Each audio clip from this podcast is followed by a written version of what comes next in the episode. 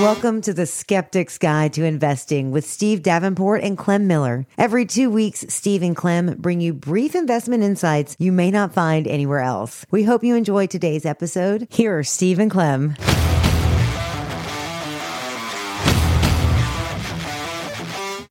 to Skeptic's Guide to Investing. I'm Clem Miller, and today we're going to talk about Federal Reserve meetings and soothsayers. Steve and I will dig into the recent meetings and how they might affect markets. When the Fed meets, which is really about 10 times a year, they're trying to satisfy their dual mandate. So, what is this dual mandate? Uh, it's this uh, mysterious uh, full employment, however they might define it, and inflation control, uh, which uh, they've said is uh, roughly keeping inflation to roughly around 2% per year. Um, they use the interest rate level and quantitative easing and other tactics to help the economy achieve how they what they define as success. Um, there's always one element which is always present, which is prognostication. Everyone likes to play predict what's next. So, Steve, do you lose sleep during the week of Fed meetings? No. And why is that, Steve? Fed meetings are a way to fill time on finance TV between crypto and meme stocks. No, really. The Fed plays an important role in the markets. It's just unlikely that the prognosticators could be weighing anywhere near the data provided by the Federal Reserve System. There are 12 regional banks, each staffed with economists and professionals to evaluate how the local economy is doing. Five of the regional bank presidents joined the seven uh, board of governor members in a rotating basis. The system of regional banks was designed to represent the uniqueness of the different areas. The New York Fed has a much different business mix than the Dallas Fed. They are using the latest government data and they have use of any international economic research to inform their decisions. I have a hard time thinking that some of the reporters or strategists have anywhere near the information to evaluate and make a completely informed decision. I'm reminded about the Teddy Roosevelt quote about the arena. It is not the critic who counts. Credit belongs to the man in the arena. If he fails, at least he fails while daring greatly, so that his place shall never be with those among the timid and cold souls who know neither victory nor defeat. That's quite a quote, Steve. Uh, so yeah, it might be too much for the Fed, but I, I, I believe that people in the room are making the decisions, and people outside the room can't really say whether it's good or bad. Right. So so really, does the Fed really get the job done in terms of helping the economy? Um, I think it's interesting how even though the Fed sets these rates, the market will also tell you from the prices uh, on some of the futures that they disagree. So I think that there is a constant battle between the market and um, the Fed. One, future prices for different time periods in the market vary from what the Fed thinks the rate should be. Fed works on a basket of common goods which may not be the retiree or younger person's actual expenses. So when they say they got it to 2%, that's 2% for a certain group of the economy. Um, the Fed has a new goal, number three, of transparency. And it's very hard when they don't have great models or a track record. Um, these goals of transparency sometimes become just as obfuscating as the uh, prognosticators.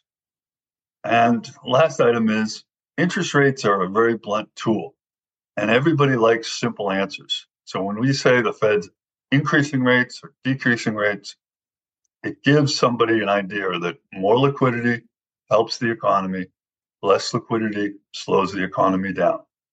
It's really a lot more complicated than that, Clem, but that's what people like to believe.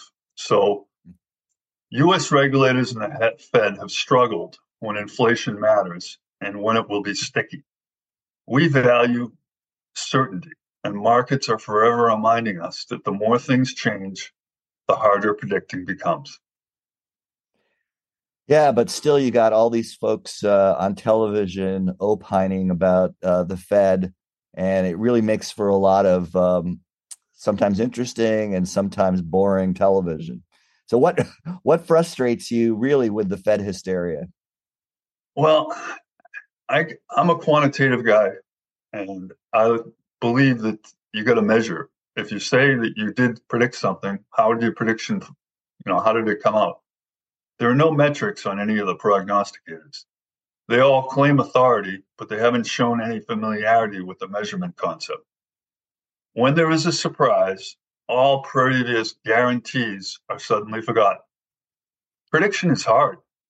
These people want to be able to make the claims of expertise when I think knowledge is what they should be providing. The Fed acts in this case for this reason. At this point of the interest cycle, the market response is positive because lower rates indicate a better operating environment for business. That's what I'd like them to be saying. I think when they say the Fed is loose, Fed is easy, Fed is guaranteeing markets good returns. Those are all pretty bombastic statements that I think could all use a little bit uh, more refining. And I'd just like them to talk to us uh, like adults and not try to treat us with one one word or eight second uh, blurbs. Yeah, unfortunately, uh, you need some degree of market expertise to be able to interpret this. And, you know, you have a lot of folks on TV who are, you know, thinking about this from the perspective of being TV stars uh, more than anything else.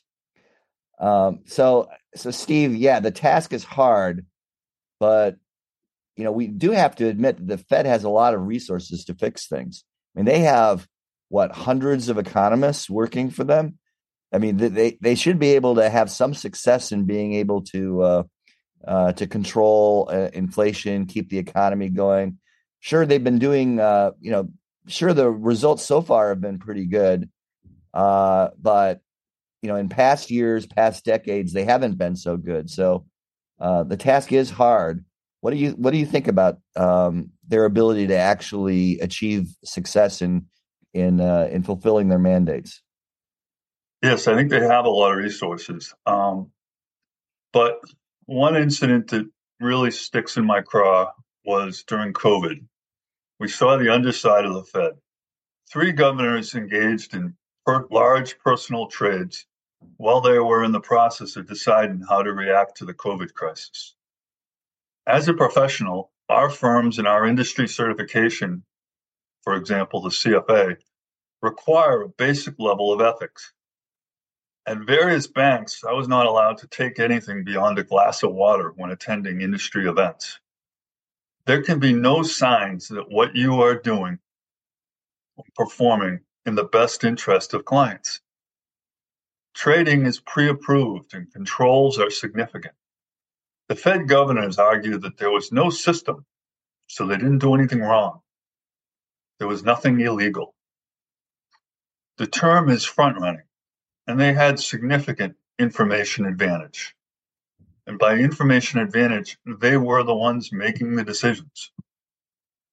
All three decided to resign and retire versus go through a review of the trades.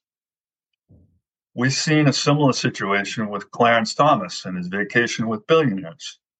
We see congressmen, Congress, both Congress and senators, trading and having an unusual amount of success with companies who happen to be in front of them um, on their committees. So these are complicated dilemmas, but these are common sense. What do you think about this, Clem?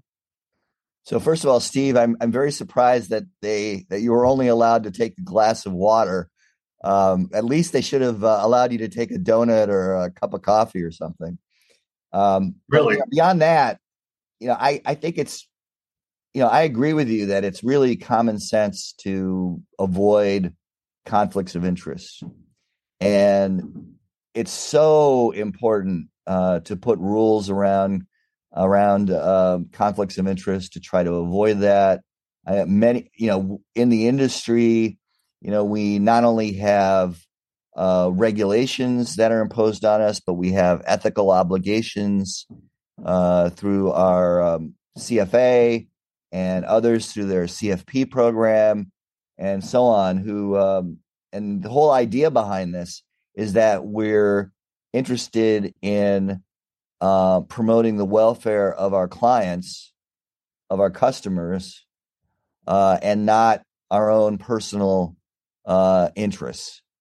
Uh, and uh, obviously, for example, Clem, I, I used to have to report my son's college account, and whenever I traded, I mean, I had four thousand or five thousand dollars in the account, and the trades were usually a thousand or two.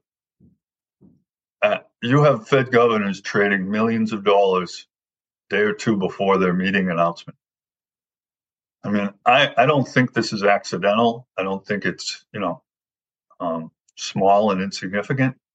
So therefore, if it has size and it has, you know, obviously a, an influ- influence on how much you trust these people, and I think trust matters. Yeah, I mean, just I know that there have been um, mutual funds or ETFs that have been created around the idea that you invest with uh, you know where congress is investing their money right? Where congress people are investing their money or against where congress people are investing their money. I mean it could go either way. I mean congress could be you know you could uh, assume that congress is doing the the right thing by markets and invest you know where they're investing what the stocks and industries where they're investing or you could make the assumption the alternative assumption that they don't really know what they're doing. So i don't know you know, I don't know how the market or m- me as an investor uh, can use information about where policymakers are going with their own trades. I just don't want them to make their own trades in connection with policymaking. Yeah, I think as a CFA, we have a code of ethics and we're trying to perform, you know, for the best interest of our clients. And if I look at congressmen, I think they should be trying to make the best, what's in the best interest of their constituency, not in the best interest of their brokerage account. That doesn't seem like a lot to ask. That's right. So obviously, you're skeptical about the Fed, as am I. Question is whether our skepticism uh, really turns into, you know, cynicism. What do you think, Steve? Um, I'd just like to finish with a, a very simple concept. Um, ethics and leadership need to be more automatic versus reactionary. I don't think the Fed should have to, you know, figure out, or the Supreme Court should have to figure out that there's a potential for a conflict of interest and they need to, you know, observe some rules. They should be following the law is a very minimum bar, not all you need to satisfy. I think you need to, you know, believe everyone is watching. The three governors quietly left the institution, but the institution has suffered some lack of trust. Trust loss can take a lot longer to regain. All Congress and government employees with non public information need to behave better. Period. Drop mic. As we have seen with the Binance and FTX, fines matter. The lack of a clear instruction on trading should not mean there are no rules. There needs to be a basic level of responsibility which comes with a greater power and authority. Yes, regarding this situation, I am cynical that there is not greater outcry or a desire to improve. We'll be right back.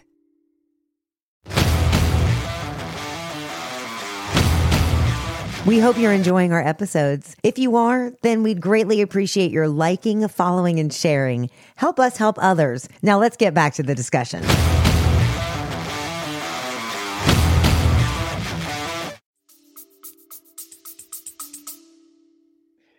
So, Steve, um, what do you think about the direction of Fed rate policy? You know, to the extent we can even know that, and does that environment create opportunity in certain asset classes? Yes, Clem. I, I believe that we can talk about direction and we can talk about generally tightness or looseness.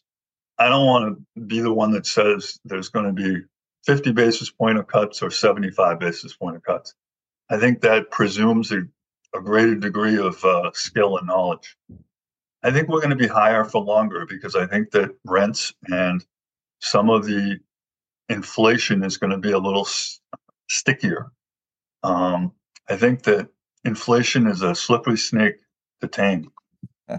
Savings, delinquency on cards, and higher rents will continue to challenge consumers. So I believe that the rates will probably stay a little higher longer, and I think the market will react in somewhat of a negative manner.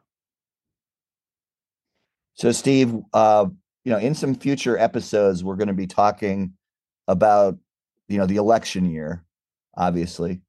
Uh, but at this point, do you see anything happening this year that would affect uh, the Fed? I really don't. Um, I think that the Fed will try to step aside, as they always have, and try to be apolitical. I think that's like trying to ask a person, you know, to be without sin. It's it's not really possible. I think that people are naturally going to do things that are in their best interest, and if it means the Fed Powell doesn't want to do something because he's coming up for you know reappointment. Uh, unfortunately, I think that they're all appointed with the idea that they don't react to what and they don't influence politics. So I believe that there's probably a pretty big instinct on their part. If they're going to cut, they'll cut once or twice in the beginning in March and April. And then once the economy gets hot and heavy with the conventions in June, I think that we will see them go go go to sleep for a little while and then wake up in December again with potentially, you know, when the election's over. So I don't know. I think the bond environment currently creates an opportunity. Bonds are better right now with the rates probably at their peak. Stocks have done well. Paying taxes is usually a good thing, my father, the CPA, used to say because it makes means you're making money. I, I think it's a good opportunity for people to stabilize on a certain percentage in their asset allocation, and we'll see what happens. I think that there's a, a chance that the equity market will correct a bit, and there's a chance that you know bonds will stay strong and represent a more reasonable part of your allocation than it did when rates were zero. So, Steve, we got a question in uh, our mailbag um, what investment opportunities do you two see in fixed income? And uh, let me answer that first, and then uh, I'll turn it over to you. So, you know, right now, as it stands, uh, I don't have any fixed income in the portfolio. I do have cash in the portfolio, um, but no fixed income. Um, I'm, you know, I'm not a hundred percent convinced that long-term rates, long-term yields are going to come down fast. Um, even you know, with the Fed reducing short-term, uh, assuming they do, uh, I think there are a lot of variables outside Fed control that affect long-term yields. And really, it's um, you know, it's it's t- the ten-year yield, um, the five-year yield, even longer yields than ten-year uh, that affect uh, what happens with uh, with fixed income returns. So right now, I'm not convinced that I should be in uh, fixed income, but I'm watching the the situation, and you know, it's uh, it's quite possible I could. Uh, it's not something I totally take off my radar screen, but at the moment, I think there's plenty of opportunity in equities. Um, and uh, and I see cash as uh, uh, as right now a better alternative uh, than fixed income. Okay, um, I I tend to be more conservative, I guess, in my asset allocation, and I I've looked at the different cutoffs, and right now for my long term assets, I'm about twenty percent in fixed income, and I'm looking at corporate bonds as an interesting spot. I believe that some of our companies are becoming bigger um, than nations. And so their balance sheets can accomplish a lot of things, least of which would be paying interest on their bonds. I truly believe there are more AAA companies than there are countries. Government should learn from business, and likewise, there should be a sharing of research among our universities and agencies. That's kind of a long way of saying that I think corporate bonds represent a good opportunity. And I think it's something that people should um, think about because uh, I believe that a lot of these companies have, I would say, pristine balance sheets, and therefore, you know, in the in the bond space, I think there's a very good chance that they're not, not going to default. So, um, let me just summarize, and then I'll ask you for your final comments, Clem.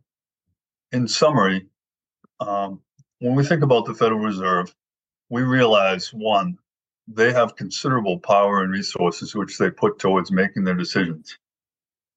Ultimately, that power and resource should go towards the benefit of the people on Main Street and the people on Wall Street. Um, two, I think investment allocations should be set with rates moving plus or minus 1. I think when we try to make each quarter point move be this significant event, I think we might be putting too much on our, our forecasting ability. Three, laws and regulations need to improve for insider information use and misuse. I think the Fed, just like anyone else, and there needs to be reasonable rules applied so that people don't do things that are you know, unethical or improper. And I, I think it should be understood, but if it's not understood, then we need to stiffen up the laws and regulations. And the last item is I think you build an allocation for your needs and your comfort level, not for Fed meeting madness. It's about you, and this is your money. And I think the Fed is one variable in the long list of variables that you need to consider. But bottom line is your investments need to satisfy you. They don't need to satisfy any prognosticators' views of Fed going wild or Fed going passive. So, what are your uh, comments, Clem? Well, uh, Steve, I think, you know, when I look at how folks evaluate the Fed, you know, the talking heads, and how much emphasis they put on Fed decisions. It almost reminds me of, you know, communism and the Soviet Union and how folks would put emphasis on five year plans and state control and and so on. And I think you know we have to realize that even though government plays a big role in modern society and the modern economy, you know this is not this is not state planning. We don't have the Fed planning the economy. It's just not the case. They may influence the economy. Um, the economy influences the Fed too. So I don't think that folks should be putting as much emphasis on the Fed uh, as a you know state planning organization. Uh, you know, I think people should look at the Fed as just one actor, albeit an important actor uh, in the overall economy. And um, you know, I would just say one more thing, and just go going to your point about investment allocations being tied to large rate moves. I, you know, I totally agree with that. Um, and I would go even further to say that, you know, a lot of these, you know, as you mentioned, transparency is a big uh, element in Fed uh, policymaking now you know, when the Fed communicates in advance uh, that there'll be Fed rate moves, uh, then, you know, when they actually do it, it's not going to move markets. It will have moved markets, you know, a long time ago. So I'm not sure there's there's that much more uh, information that available that comes out of a Fed decision uh, that hasn't already been anticipated by smart market actors. Yeah, I think it's uh, it's very complicated, and I'd say the average investor doesn't needs to turn the TV off when they start talking about Fed meetings. I'm not sure the average investor is getting a benefit from it. So I, I think you respect it and you use it as a data point, but um, I think the uh, the soothsayers about the Fed need to be um, to have the volume turned off or the channel changed. So, so, uh, so everybody, um, you know, to all of our listeners, thank you for listening today. Uh, we really appreciate your uh, listening to this podcast and to all of our other podcasts, and uh, and we look forward to uh, your tuning in uh, for our next podcast. Thank you very much, Steve. Bye. Bye.